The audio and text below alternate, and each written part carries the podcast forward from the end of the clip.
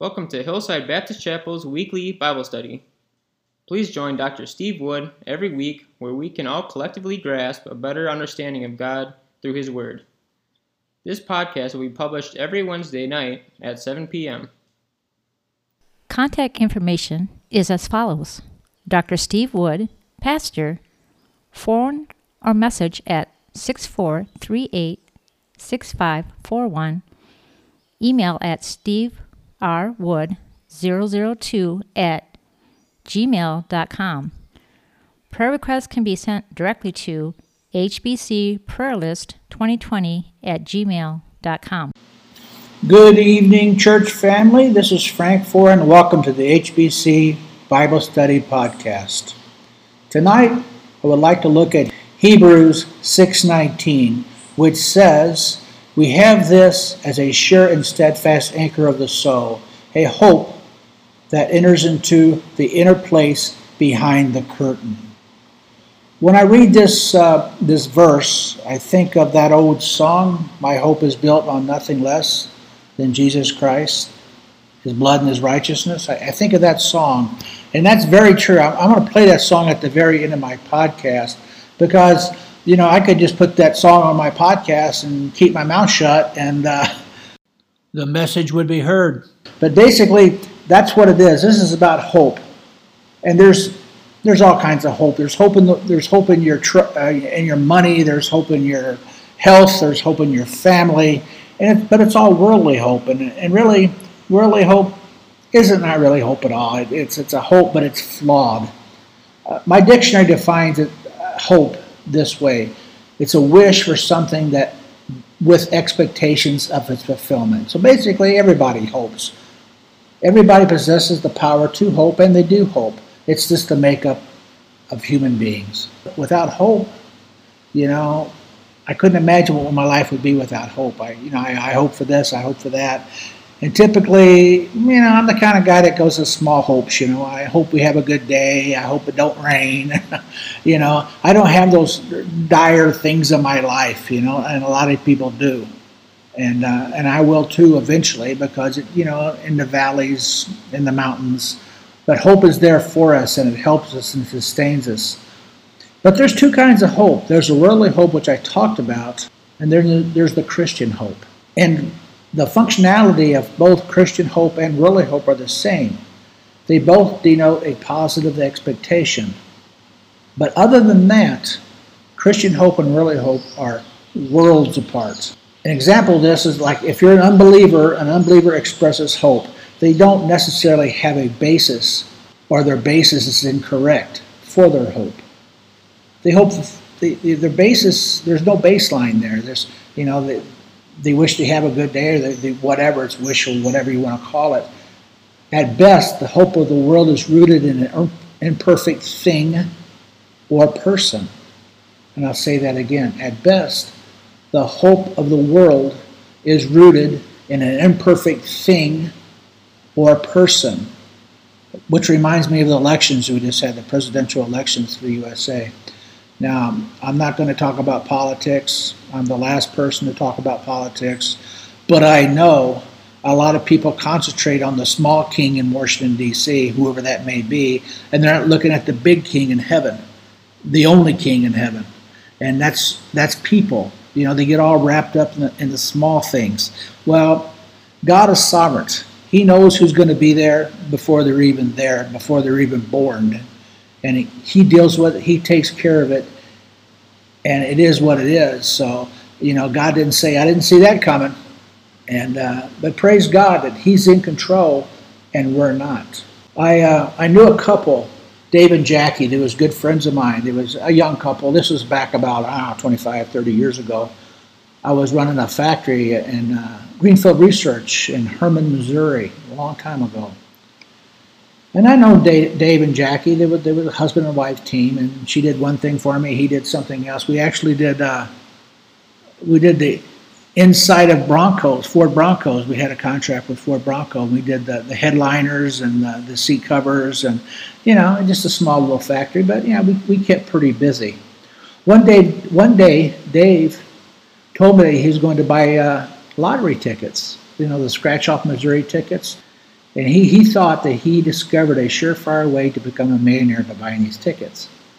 And his thought was if I buy all the tickets I can, the amount of tickets I buy, I'm, I'm bound to win. I guess that's what he was thinking. I don't know. I couldn't talk him out of it. But uh, anyway, every payday, he would go down, he'd get his paycheck, he would cash his paycheck, and he would buy the entire paycheck with lottery tickets.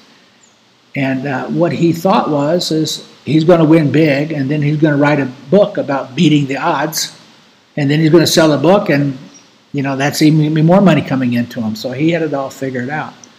So this went on. I mean, for probably two months of him just every penny he made went for a lottery ticket, and I'm, I'm sure he won something. I, I, don't know what, but what he ended up having was uh, he ended up uh, losing everything, and actually, him and uh, Jackie ended up getting divorced.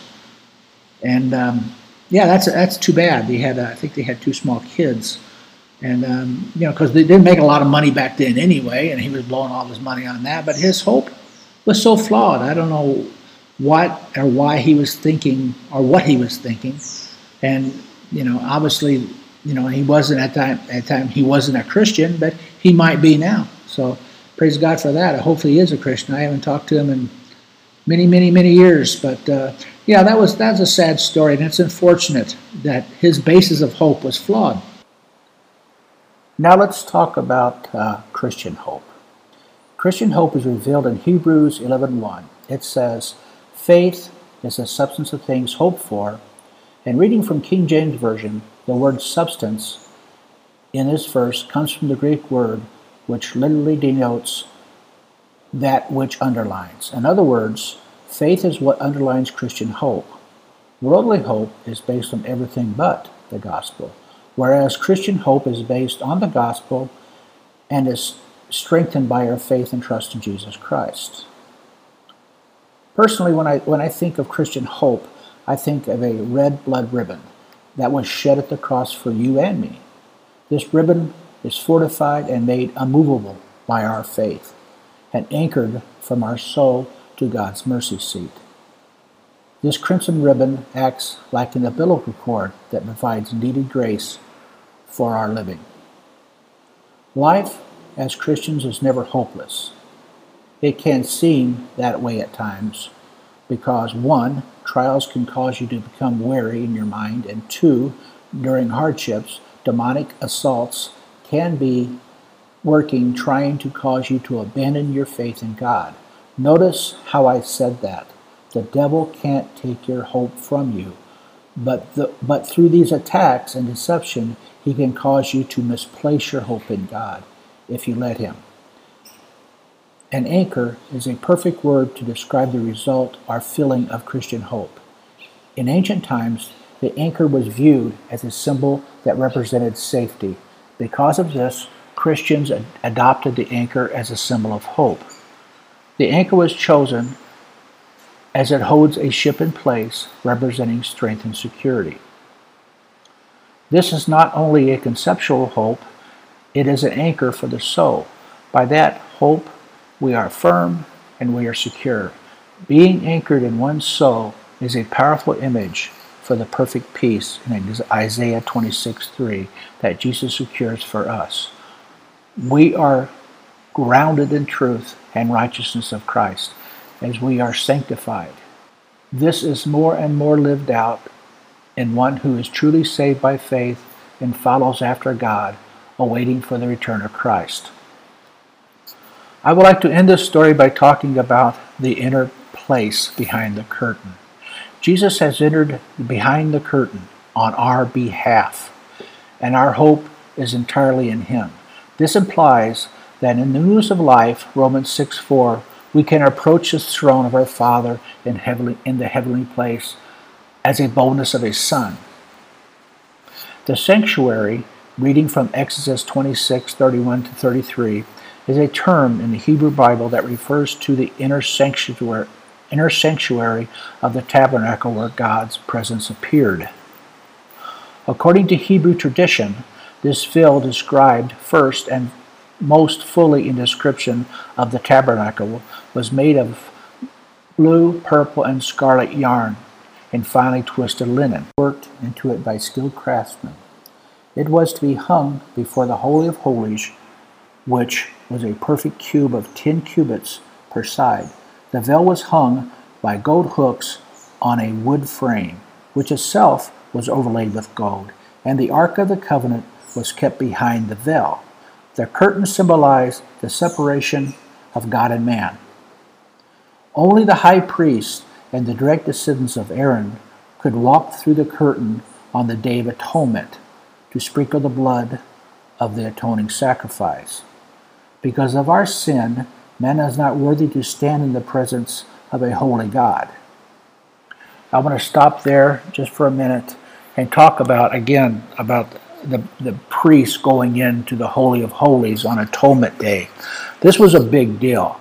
Um, I've always heard when this happened, and I, I can't verify this, but I have heard it several times, that the priest, he had to tie a rope around his waist before he went in.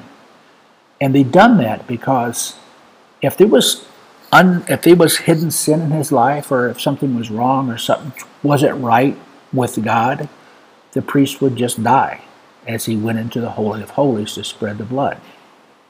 And they would drag his body out by the rope. Now, I can't verify if this is true or not. I've always heard it, and I, I, I suspect it is because it just makes sense. But could you imagine uh, back in the Old Testament? Could you imagine drawing the short straw to do that? I mean, that would that would be uh, that would be uh, I, I, don't know what it'd be. I, I, don't know how to describe it even. But uh, you know, thank God that we're under the new covenant.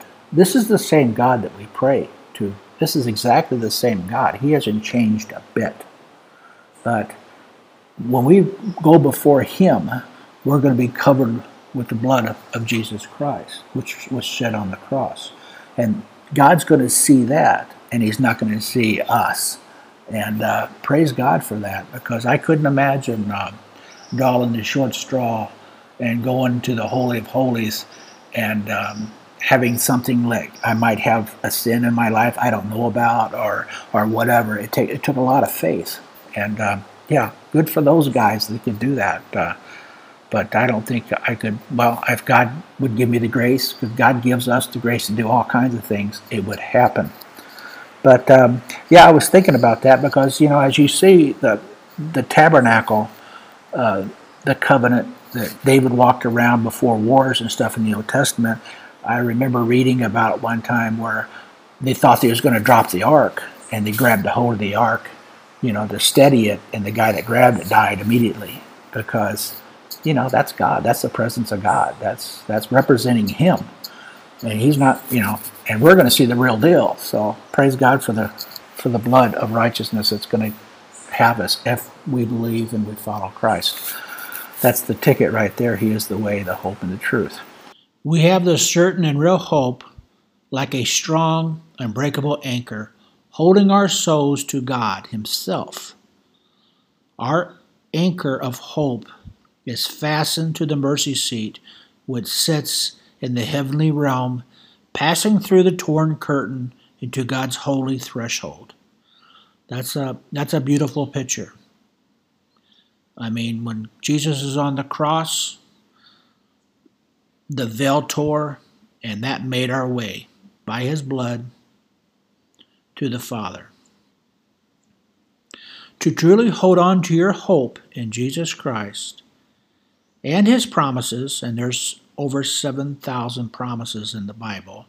You must increase and exercise your faith, which will strengthen your resolve so that your hope will be quickened. So you may you might ask yourself, so how do I increase my faith? Well, that's found in Romans 10:17. So faith comes from hearing and hearing through the word of Christ. Well, that's about all I have on this podcast. Um, please remember to share this podcast with friends and family. As I said before, I'm going to go ahead and play My Hope is Built on Nothing Less. And uh, that's actually, that was written, that song was written 186 years ago by Edward Mote. It was written in 1834.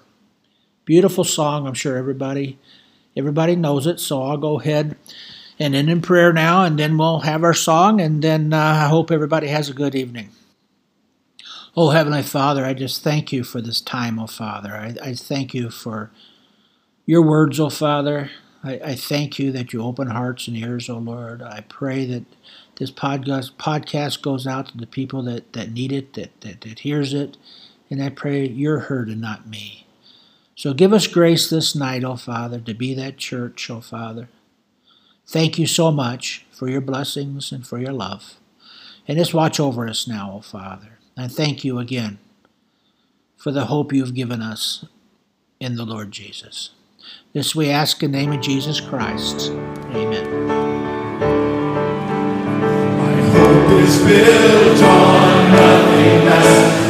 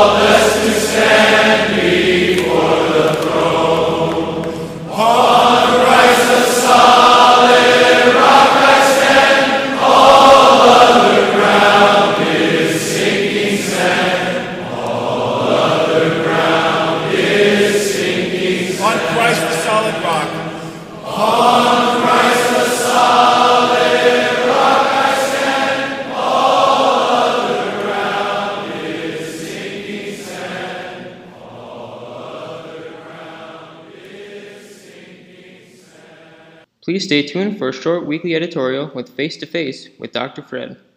Good evening and Merry Christmas. That sounds kind of early, doesn't it? But it'll be on us in a few weeks. Now, I have two distinctive memories about Christmas. I know you have many also. In high school, believe it or not, I was chosen to the select group of singers called North High Singers. I was a high tenor, would you believe that? That was in Wichita, Kansas. Our teacher, Mrs. Wolf, was a dedicated Christian. We sang many Christmas songs, and then one was a popular uh, secular song written by Clement Clarke Moore in 1823. 'Twas a night before Christmas. Remember it? And all through the house not a creature was stirring, not even a mouse. And it goes on, of course. It was fun singing at many places in Wichita.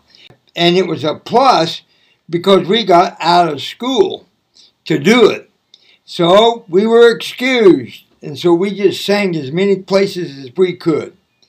Many memories there, many memories. But the song that stirs and still does my heart at the beginning of Christmas season is always the one written by Isaac Watts, an English theologian over 300 years ago Joy to the World. Yes, that is a song that brings Christmas next to my heart. We had a small Baptist church, but we had many teenagers, and we would go caroling with snow biting our ankles there in Wichita. Yes, one song we would sing seven or eight times at different homes was Joy to the World. The Lord is come. Let earth receive her King. Let every heart prepare him room. And heaven and nature sing. And heaven and nature sing. Yes, I want to wish you, and I know all our, our people at our church want to wish you a very Merry Christmas.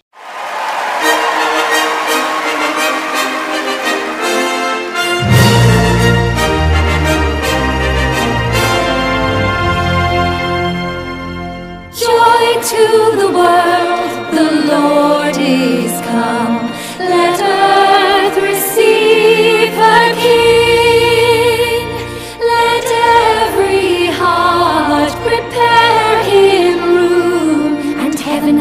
Nature sing, and heaven and nature sing, and heaven